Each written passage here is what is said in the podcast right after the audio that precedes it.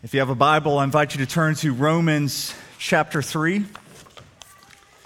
Romans chapter 3. Uh, we begin back in our series on Romans. It's been a while. And uh, we are going to look at what most scholars on Romans consider the most important paragraph, not just in Romans, but in the Bible. Uh, you actually have people saying this, commentators saying that over and over, and I would agree. And if it's the most important book or paragraph in the Bible, that means it's the most important paragraph ever written. Uh, and in this paragraph we're about to look at, you find all of, all of those Christian words, the ones you've grown up with your whole life righteousness, justification, redemption, propitiation, uh, grace, faith, forgiveness. All those words are going to be tightly packed together. It's a very dense paragraph, but, but not in a negative sense. It's, it's more like, you know, one of those really rich desserts you have. Uh, you, you, can't eat it fast. You have to eat it slowly, a little bit, slice by slice. Uh, so we're actually going to be in this one paragraph for several weeks.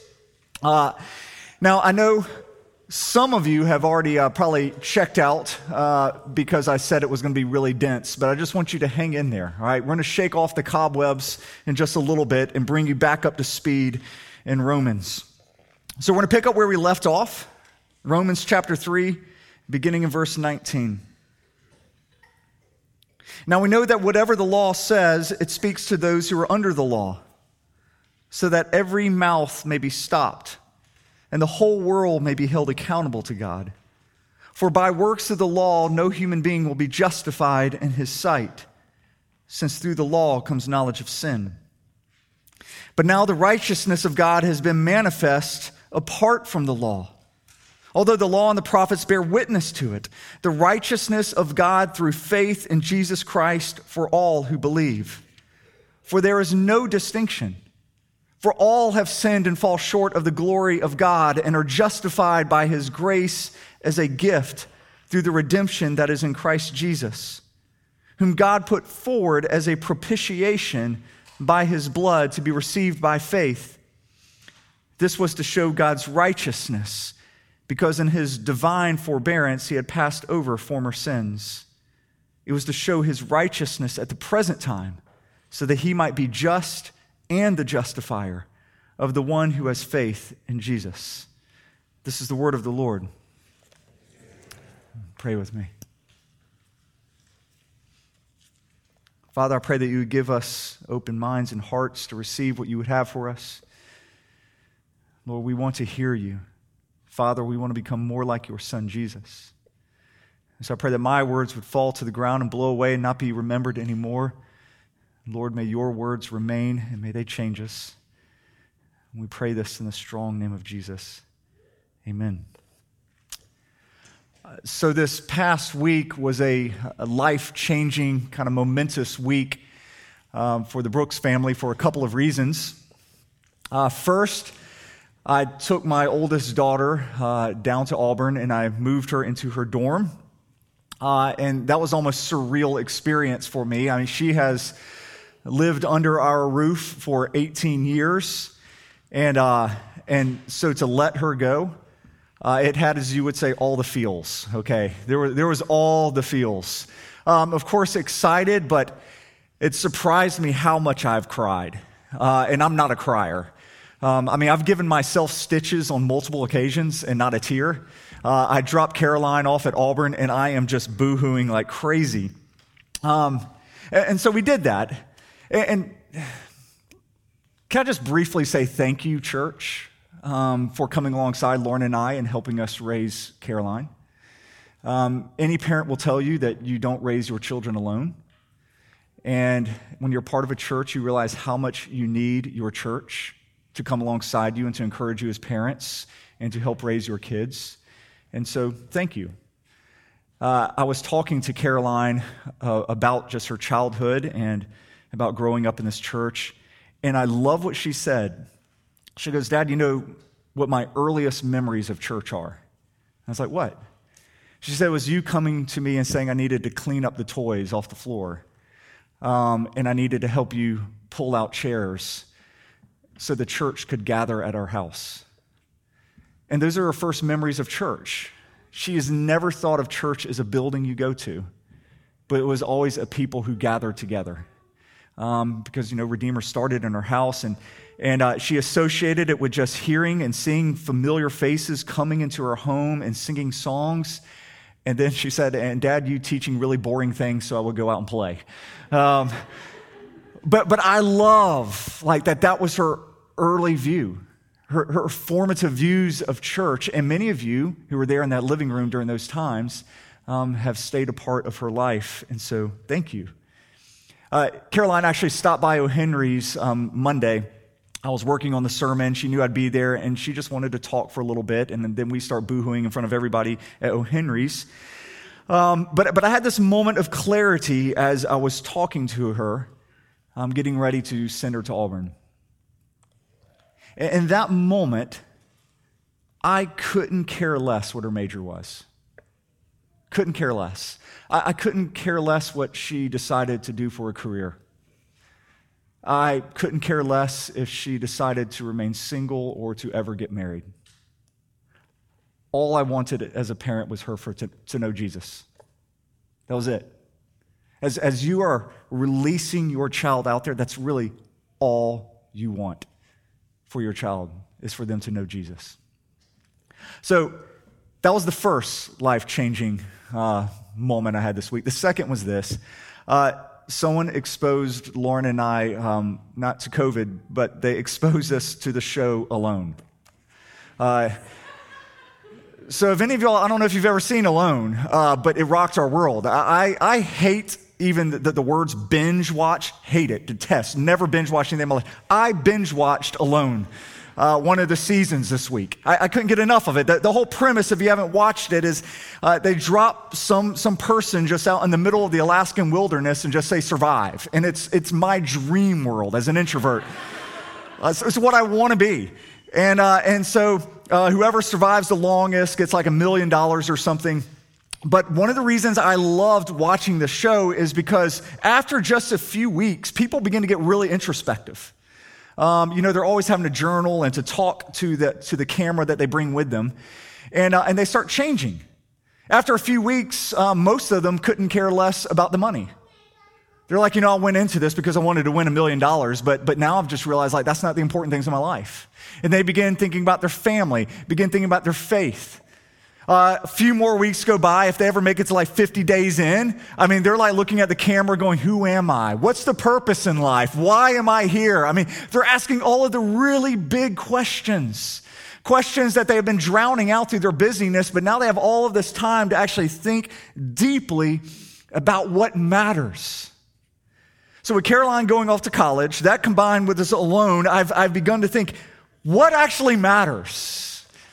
And it's one of the reasons I love Romans. I love it that we're getting back into Romans because that's what Paul's been doing. Paul is telling us what really matters. And he has thought deeply about the things that he is about to present to us. Many, many years, he has been thinking deeply about these things. Who is God? Who are we? Uh, are we responsible to live a, a certain way before God? Uh, what does sin look like? How do we get rid of sin? Can we? Like all of these big, huge questions he's been thinking about. And his conclusion is similar to what I had with Caroline. He just wants us to love Jesus. He wants us to know him and to love him more.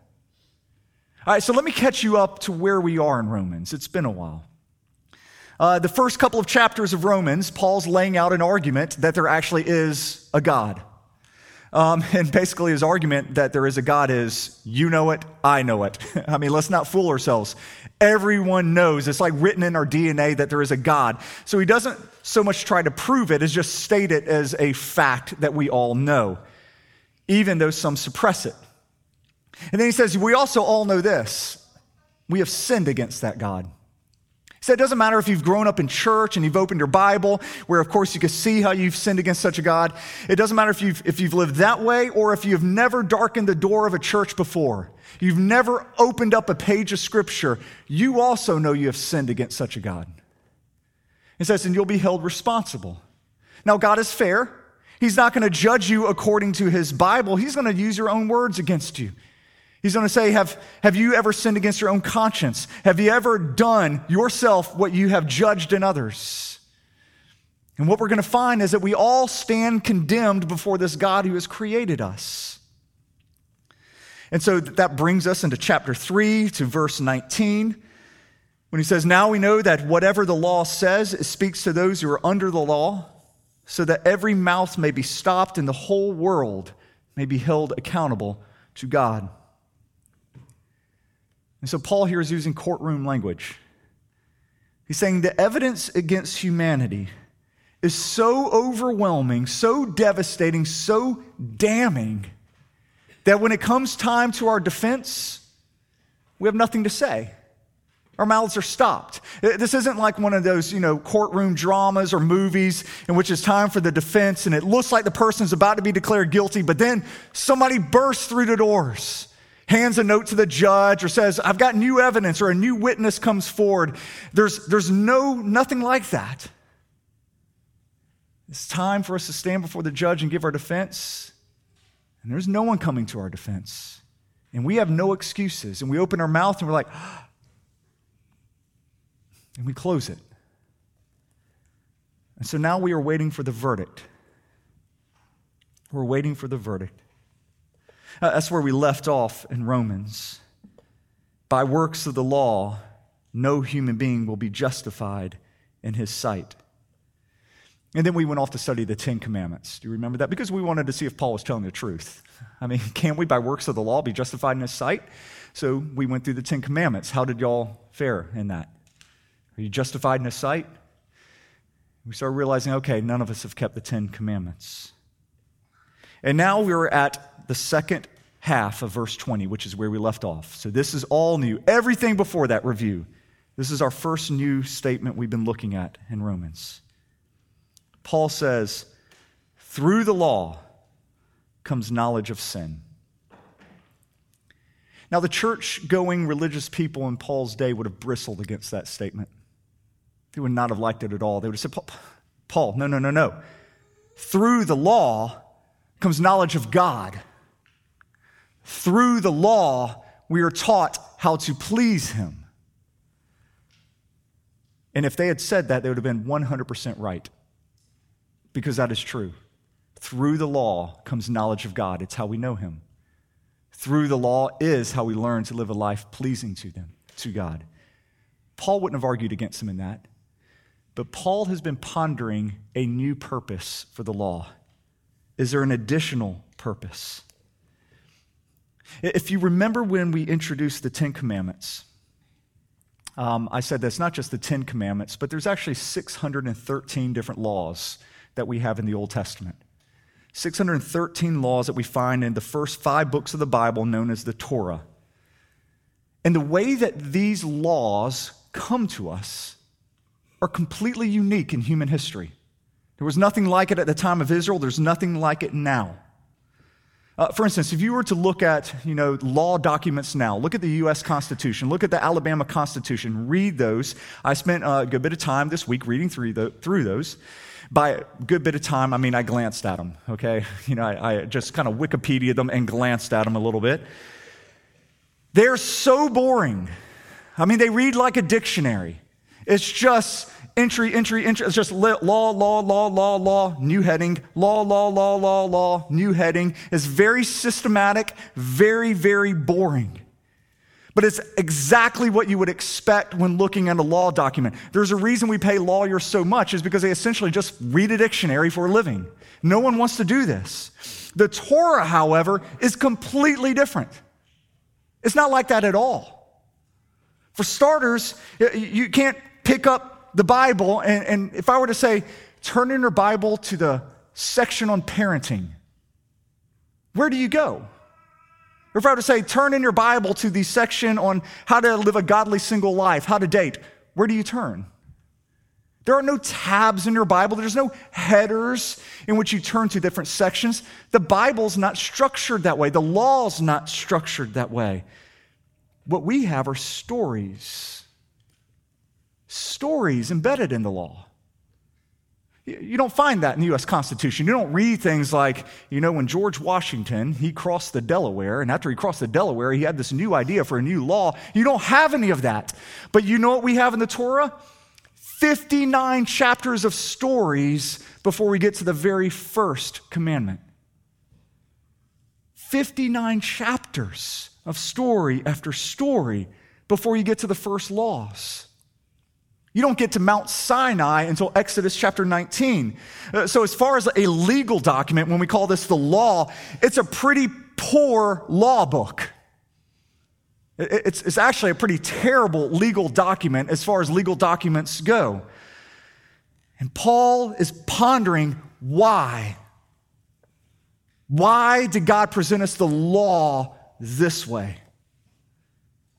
If the law was just about giving us rules to follow, he would have just done that. Rule, rule, rule, rule, rule. Why embed them in all of these stories? Why do we have to learn about Adam and Eve, Abraham, Isaac, Jacob, Joseph, Moses? Why do we learn stories about the golden calf or Korah's rebellion or wandering around in the desert for 40 years? What's the point of that? And what you begin to realize as you're reading through the law, you begin to see a pattern emerge. And I found that, found that most Christians are actually pretty oblivious as to this pattern concerning the law in the Old Testament because uh, most people, they kind of think of the law just kind of fell down from the sky in one chunk. You know, God's up there, he's like, catch Moses, and he throws him 613 laws, you know, down from heaven, and we get it all in one chunk. But that's not how the law was given.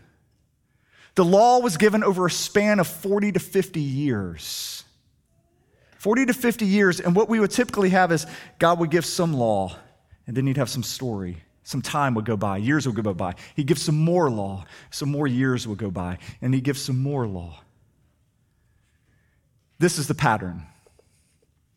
Exodus 20, God gives the Ten Commandments. The people receive it with joy. The people immediately go and break it by worshiping a golden calf. God punishes them. They think it's all over. God says, It's not all over. I'll give you some more instruction. He gives them more law, to which the people respond by immediately breaking it, to which God punishes them. And the people think it's all over. God says, It's not over. I'm going to give you some more instruction, to which the people gladly receive it, to which they break it almost immediately. They think it's all over. God says, It's not over. I'll give you some more instruction. And this goes on over and over and over. Each time God's people, after they break the law, they think, oh, you know what was wrong is we didn't quite have enough clarity. If we had just gotten a little bit more laws, then we could have figured this out. And God's like, okay, here's some more. And here's some more law, sin, judgment.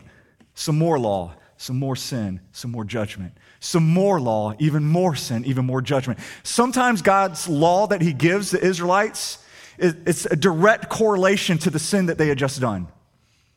For instance, at one point, uh, they had just sinned. God sent a plague. He had killed thousands of people. So you have dead bodies everywhere. So you know what the next chunk of law God gives them is about? Purification. What do you do when you touch dead bodies? How do you dispose of them? How do you bury them? How do you know if somebody's got a disease? It follows very naturally with what was happening with them because of their consequence of sin. So, this is the pattern that we find over and over instruction, sin, more instruction, more sin, even more instruction. And so, with this in mind, what do you think the purpose of the law is? Why is the law embedded in all of these stories of failure? It's to show you that you don't need more law is to show you that there's something horribly wrong with your heart. And it doesn't matter if God gave you 10,000 more rules, you would never obey them because there is something deeply wrong in here. And what can fix it is not more instruction. You actually need a change of heart. And this is what Paul's been pondering here. Something has got to be done with our hearts. We don't need more law. Even Moses understood this when he was giving out the law. At one point, Moses gives out some, another chunk of law to them. He goes, Are you guys going to obey this? And they all go, Yes, we will. And Moses' response is, No, you won't. And you can almost sense this fatigue with him. No, you're not going to obey. I mean, we all know what's going to happen. He actually says, Your hearts are hard. He uses the same language that's used to describe Pharaoh's heart, and he uses it to describe the people of God. You have hard hearts. And you know why Moses knew that they would never keep the law? Because he couldn't keep the law. God gives him a commandment and he breaks it. And Moses is thinking, guys, if I can't keep God's law, I know there's not a chance that you're going to keep God's law. And it wasn't just Moses. We see this repeated on and on throughout Israel's history, even with the really good guys. You look at King David. I mean, David's described as a man after God's own heart, meaning that this is a man who wants to follow God, wants to obey him, wants to keep his law. Uh, uh David is the one who wrote the Psalms, and in the Psalms, he says things like, Lord, I meditate on your word day and night. It's always before me. And then David breaks all 10 commandments. I mean, well, I don't know if he broke the Sabbath or not. But the other nine, just at a cursory glance, David broke them all. Uh, I mean, thou shalt not murder, kills Uriah. Thou shalt not commit adultery, sleeps with Bathsheba. Thou shalt not steal, well, he stole Uriah's wife.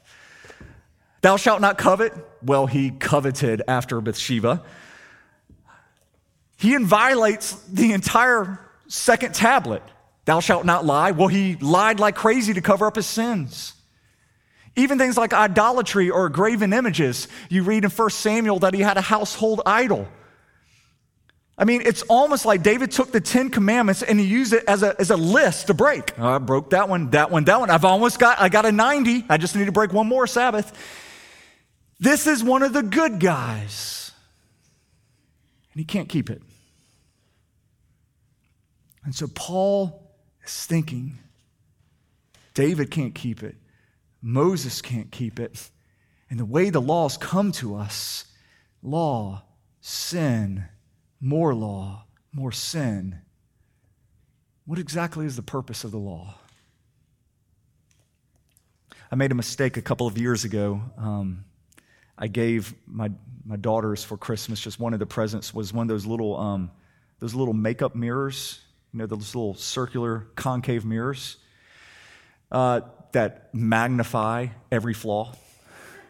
So we all share one bathroom at our house, uh, which means it's there, which means I look at it way more than they do, okay? And so, uh, you know, you look at yourself in the mirror and you're like, I don't look bad. And then you look at yourself in that, you're like, oh my gosh. I mean, you're like, you're looking, you see every single imperfection. Every pore is, is just like a meteor crater there, right on your face. It just exposes you.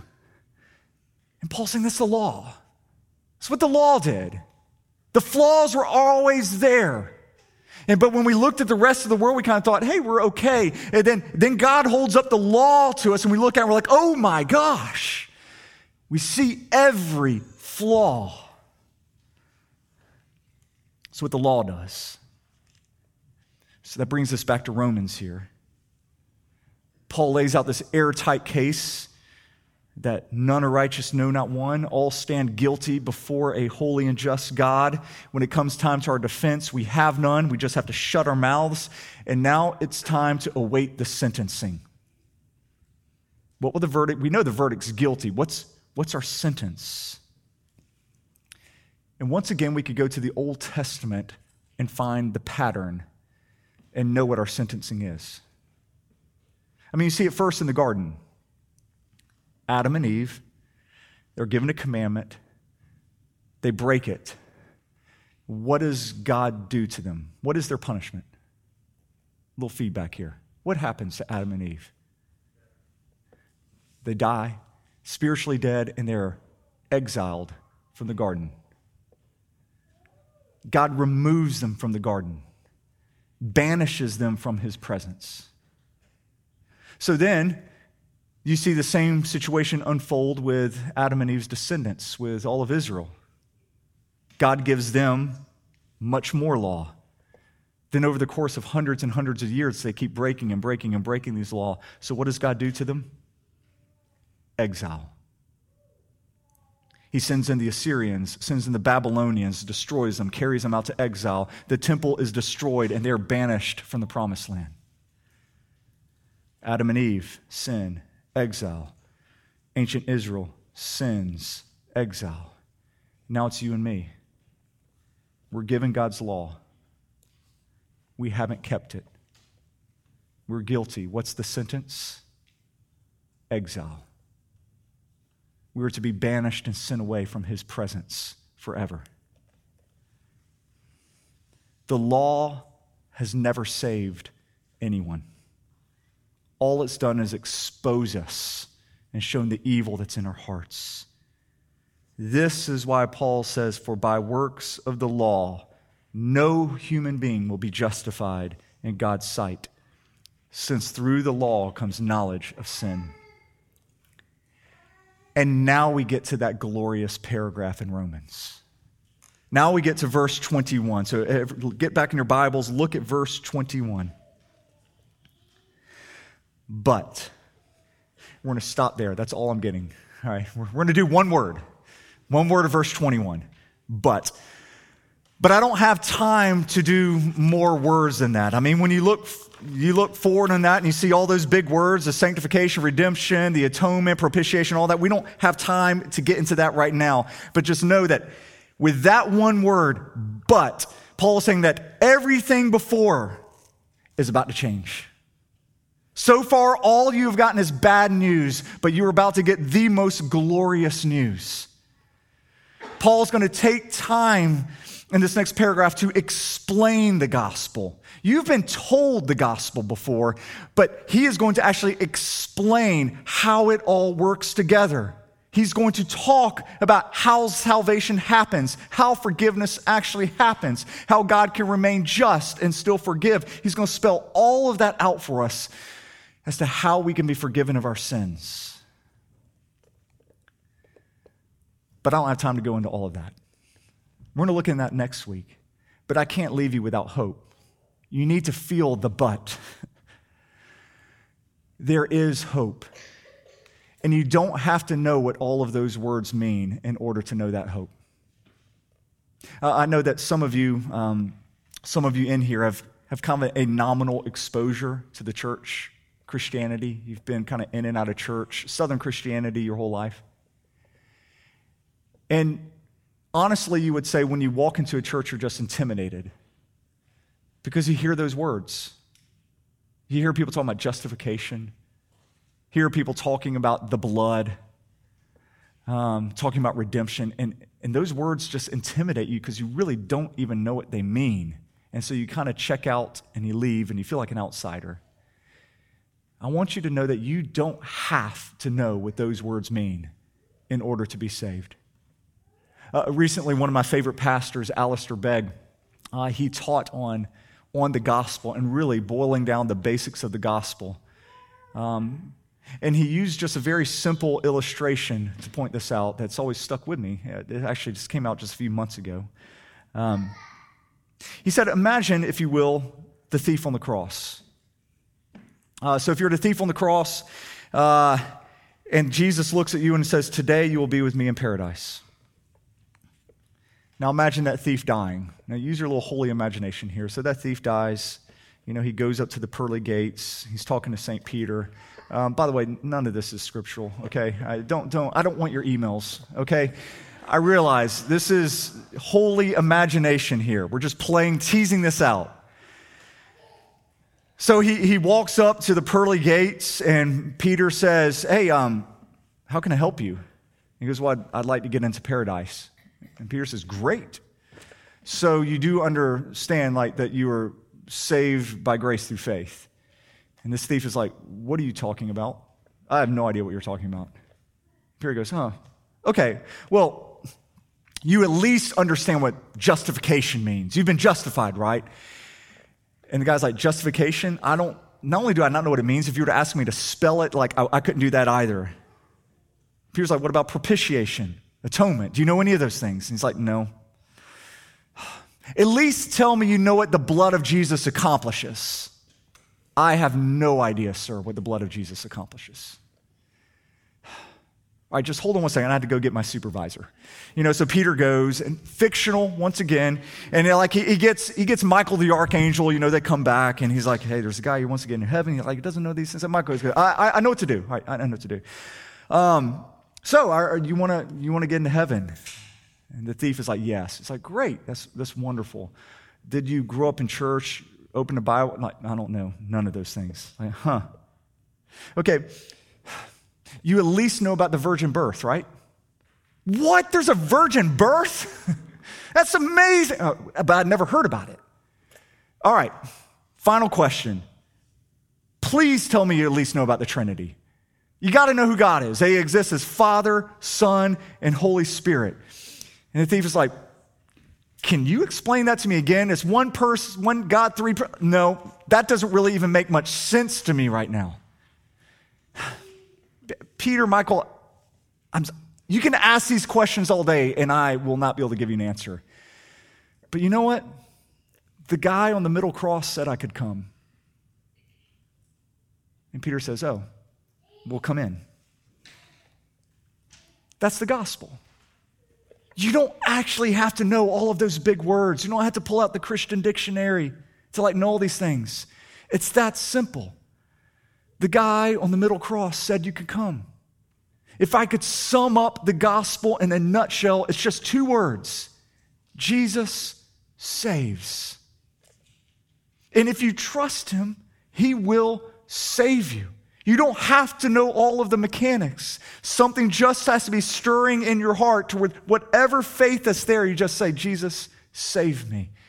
Because Jesus has said you could come. If you would pray with me, church. Lord Jesus, I pray that those who have not ever heard your invitation would so clearly now in this moment through your Holy Spirit hear you calling them. You have invited them to a life eternal. And I pray they would trust you for that. For those who are so intimidated by church and all the Christian lingo, Lord, I pray those things would just blow away right now. And they would clearly see you, Jesus, and hear you calling them. We thank you for the glory of your gospel that you have not left us in your sin in our sins, but you have reached out and you have saved us. And we pray this all in the strong name of Jesus. Amen.